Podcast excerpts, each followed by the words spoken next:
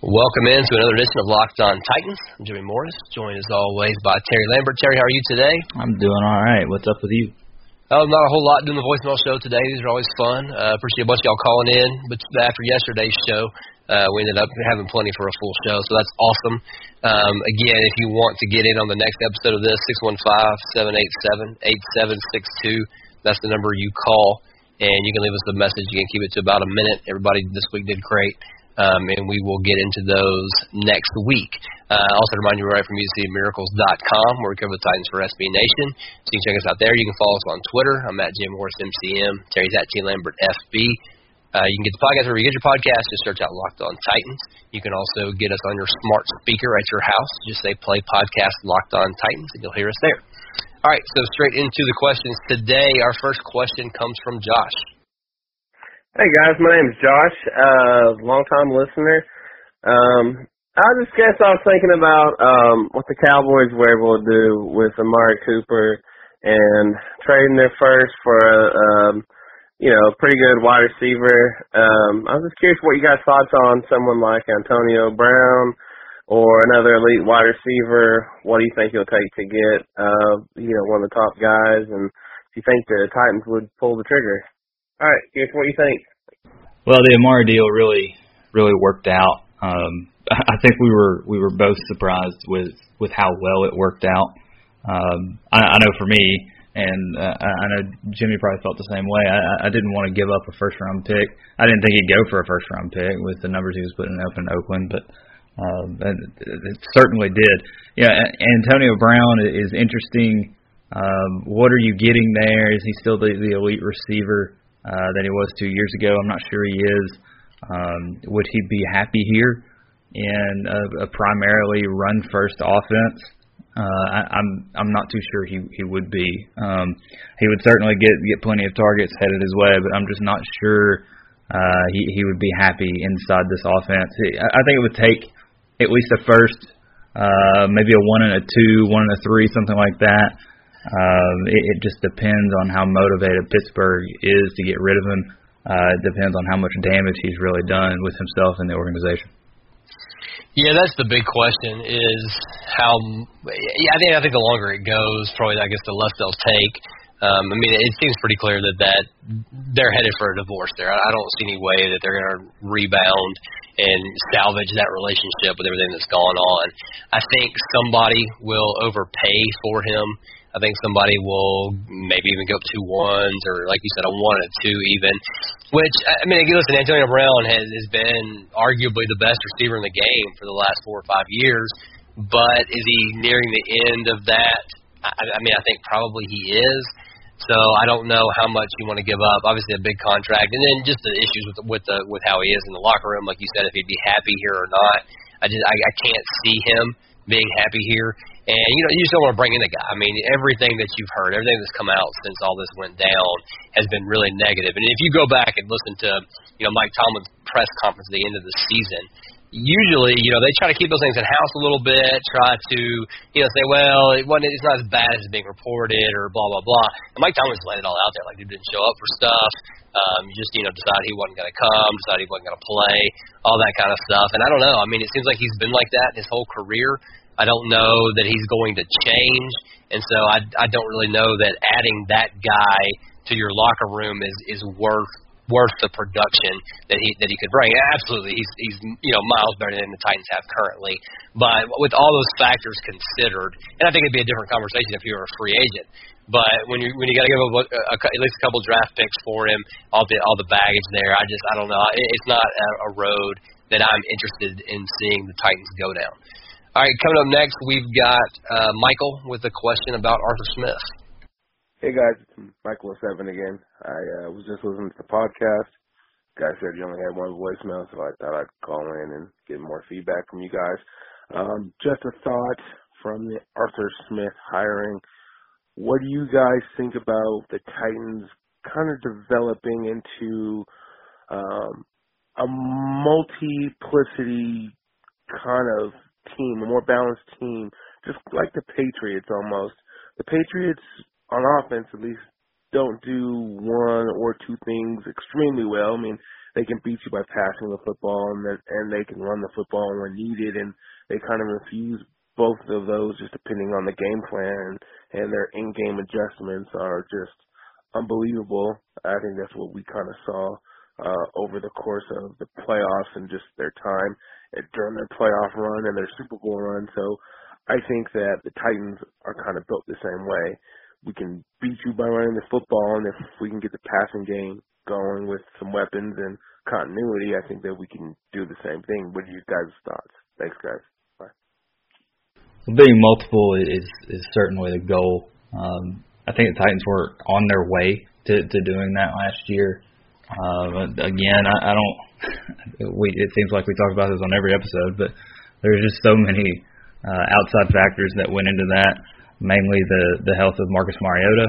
Um, I'll throw in the the inconsistency of the offensive line.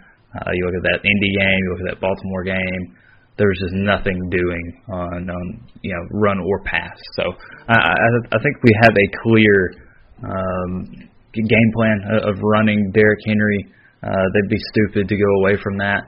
I, I think Marcus Mariota is going to surprise some people uh, when he comes back healthy next year, uh, assuming that nerve is fine, uh, assuming that that he can come back at to full strength. Um, when he was on last year, Titans weren't bad. Uh, if you can add a, a little bit to this passing game, uh, add some veteran help, um, some guys that that don't have to start from ground zero. Uh, I, I think you can be that multiple team. Um, can they be elite at it? I'm not so sure. Uh, I think you're still uh, probably too young in, in your receiver core to to do that. Uh, but I, I certainly think they can do both really well. Yeah, I mean that's the thing. You know, we had so many conversations last off season about attacking an opponent's weakness and all that stuff, and I think that's what they want to do. I, I think that um, you know, like like you said, we we found they found an offense that they could center around Derrick Henry late in the year. Um, was kind of a surprise, really, to all of us. But you, you know, so they found that. So obviously, that's what you're going to build on going forward. But I mean, I think best case scenario, you've got that. You know, you can do that if you come up against a team that's stout against the run but terrible against the pass, then you alter your game plan that week and you throw the ball more. I mean, it, you know, again, it seems so simple, but it's something that so few NFL teams do. And you know, you talked about the Patriots. I mean, that's you know, that's their thing. That's what we've been talking about for you know years. You watch them; they attack the opponent's weakness. You go back to their divisional round game against the Chiefs, and they just handed the ball to Sony Michel. And Sony Michel scored three touchdowns because that was where the Chargers were the weakest. So you know you want to see something like that. Hopefully they can do that here. Like you're saying, there's a lot of they need a lot more pieces. I think to be able to be a real threat on you know through the air and on the ground. But if they can you know do some of that in this off season, I, I think there's a chance that that's what they'll be next year. All right, coming up next, we hear from Brett. Hey guys, this is Brett. I'm from Campbellsville, Kentucky. Big Titans fan. Love to listen to your show. Um, as far as the offensive coordinator uh, selection, I like the move because of the continuity it brings to the offense and the team, especially for Marcus Mariota. I'm a huge Marcus Mariota fan.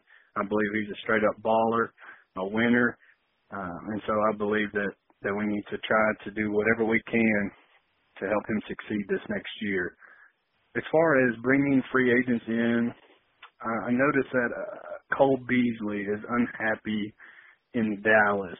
What do you guys think about having someone like Cole Beasley uh, on our team? Someone who is uh, pretty consistent catching the football. Uh, he's a third down guy. He's kind of like that Wes Welker, Julian Edelman type. Um, something we have not had. You know, we thought maybe Taywan Taylor would be that but it doesn't seem that that's the case. So, you, can you answer that question? Just I want to hear your feedback on that. Um, Titan up. Yeah, we've been hesitant to get into to too many names um, so far, uh, just because you don't know really who's going to hit the market quite yet. But it, it does seem like Cole Beasley, after his comments, is headed for the open market, um, and that's a guy that the Titans could certainly use.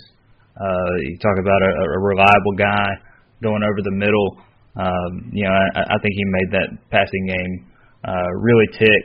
Um, you know, when they were down some playmakers there in Dallas before Amari got there. So um, I don't think the Titans have a lot of reliability at, at receiver right now. So I definitely think they could use a guy like Cole Beasley. Yeah, I mean, I wrote a thing for MusicMiracles.com the other day about you know signing all the receivers. I, I think you need a guy that can get down the field, and I think you need a guy that um, can run the underneath stuff. Uh, and so, yeah, Cole Beasley absolutely fits that second role.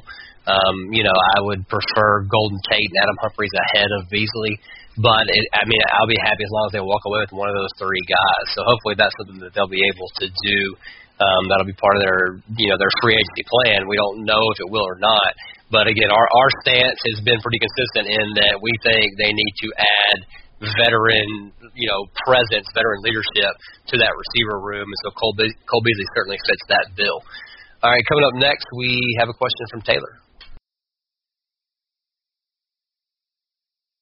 Hey, Terry. Hey, Jimmy. This is Taylor from Birmingham. Just wanted to get your thoughts on the current Kenny Vaccaro situation. I know there's been a lot of fan chatter with people saying they want him back in a Titans uniform next year, and I am definitely a part of that crowd. And I know with the Johnathan Cyprien returning from injury next year, the front office might not see eye to eye as far as finances are concerned. So do you guys think that Kenny's going to sit and wait out a few offers? Uh, because I know he's already expressed his public desire of returning to the team. Um, but Hey guys, my guys, love the show. Uh, let me know what you guys think and Titan up. Yeah, I think this is a really good question, uh, one that we probably should have talked about before now. Um, I, I think the Titans got better uh, with Kenny Vaccaro. I think he was more consistent uh, in coverage. You know, Johnathan Cyprien is kind of what he is. He's that box safety, uh, but a liability against the pass. Um, I prefer Kenny Vaccaro, uh, and, and I think that's the popular opinion here. Um, I don't know that you can keep both. I don't know that you want to keep both. Um, Cyprien is, uh, I think, 1.5 million in dead cap if he's cut, uh, due to make 5.5 million dollars um, next year. Kenny Vaccaro, you know, you kind of got out of bargain with a $900,000 base salary. Probably not going to be the case if you want to re-sign him uh, long term. But I'm definitely not against re-signing Kenny Vaccaro. Um, I think you definitely noticed when he wasn't available when he was hurt last year uh, there was a big drop off for Dean Pees' defense. Well, listen, you know I'm no huge Johnathan Cyprien fan. I mean, I was saying that they should entertain drafting a safety in the first round last year. Um, so, you know, again, when people and, and listen, there are people that are huge Johnathan Cyprien fans, and and I think that Cyprien's a good dude. I think he's a good, you know, guy to have in the locker room. Um, obviously, he, he hung around this year after he went down, and, and he, you know, helped out with everything that he could. So, I mean, you know, I respect the guy but just on the field, I, he's just he's a liability in pass coverage. And you know the the best thing that you can point to that he's done in pass coverage is you know the fact that he gave Travis Kelce a concussion in the playoff game last year. And so I mean I, I just Kenny Vaccaro seemed to be able to do it all. Um, you know, came in and, and they definitely didn't miss a beat with him. Like you said, possibly even got better. So yeah, I mean, I think that's a conversation that, that Jon Robinson would have to entertain between, you know, what's Vaccaro going to cost, what you know, like you said, moving on from Cyprien, what that does to your cap and all that kind of stuff. Um, but I mean, if, if all things are equal, I would prefer Kenny Vaccaro over Johnathan Cyprien. Uh, all right, next question comes from David. Hey guys, this is David calling from California. Have been a Titans fan since 1999 and a big fan of the podcast. Thank you guys for the hard work you put in. Hey, want to expand a little bit more on Corey Davis. I know you guys did your wide receiver breakdown a few weeks ago, I think, but want to talk a little bit more about his role going forward in 2019. You know, we drafted him in the first round, and I think it really is time for us to see how good he can be in the NFL going forward and really be that legitimate number one. You look around the league and you see other teams who have a pretty clear number one, you know, sometimes number one and two. Uh, but just want to expand on your thoughts on not only what he could do for the wide receiving core emerging as that number one guy without question, but also what he can do for the offense as a whole. So thanks again, guys. Appreciate it. Yeah, I think Corey Davis has been hurt by uh, the inconsistency of, of Marcus Mariota. Um, put up decent numbers. Uh, I, I think he had three or four games where the Titans really just didn't even try to throw the ball, uh, so that hurt him. But I mean, look, a couple breaks here or there, he could have had a 1,200 yard uh, season. So I think he's on on pace. I, I don't know if he's ever going to be that elite receiver, but I think he can be a pretty good number one in this league. Um, I, I think it's important to remember this was his full first full year with getting trading camp underneath him. uh, yet another offense for him. So he was learning too. We talk a lot about Marcus Mariota. It affects the receivers too. Uh, you, you know, it, it, it's rare that anyone walks in as a number one in this league. Uh, you know, it kind of takes time, takes a couple of years to figure things out. Uh, you know, I, I point to Davante Adams in Green Bay. Uh, people wanted him cut after year one, year two, uh, and then he started to blossom into the receiver that he is now. So um, I don't know if he's returned the value of, of the fifth overall pick just yet, um, but I, I definitely think he still can do that. It's pretty young in his career. Yeah, I mean that's the thing with, with Corey Davis. It, it's and again, I, I hate that we're you know having to put these these caveats on things again this off season. But with Marcus Mariota not being healthy all year, um, you just you just question how much how much you know the receivers were really able to be out there and produce um, because it was the, the offense was so inconsistent up and down all year. I think we saw from Corey Davis some flashes of you know him being that guy that they drafted him to be. So I, you know, I feel I feel pretty good about that. Um, like you're saying, I, I don't think he's you know top five receiver in the league ceiling, but I think he's got plenty of ability, plenty good enough to be the number one in this offense to be the guy they rely on. And, and I think you saw that in some games last year. So I was pretty happy with the way he came on this last year. And again, you know, it does. It feels like a little bit like off season, last off season, where we were saying, well, you know, you got you got to take the Robiskie offense into consideration. But we're kind of here again with, with some of these things. You have to take Mariota's health and all that into consideration for when you're looking at wide receiver numbers. But listen, he showed up really big in some really big spots, and so that gives me a lot of confidence on what he can be going forward. Um, all right, coming up, we finished up with our question from Freddie. Hey guys, really love the show. This is Freddie Barnes, all the way out in Silver Spring, Maryland. Um, so my question is, what do you think about our Khalil Mack? Maybe uh, defensive end linebacker J, uh, Jadeveon Clowney.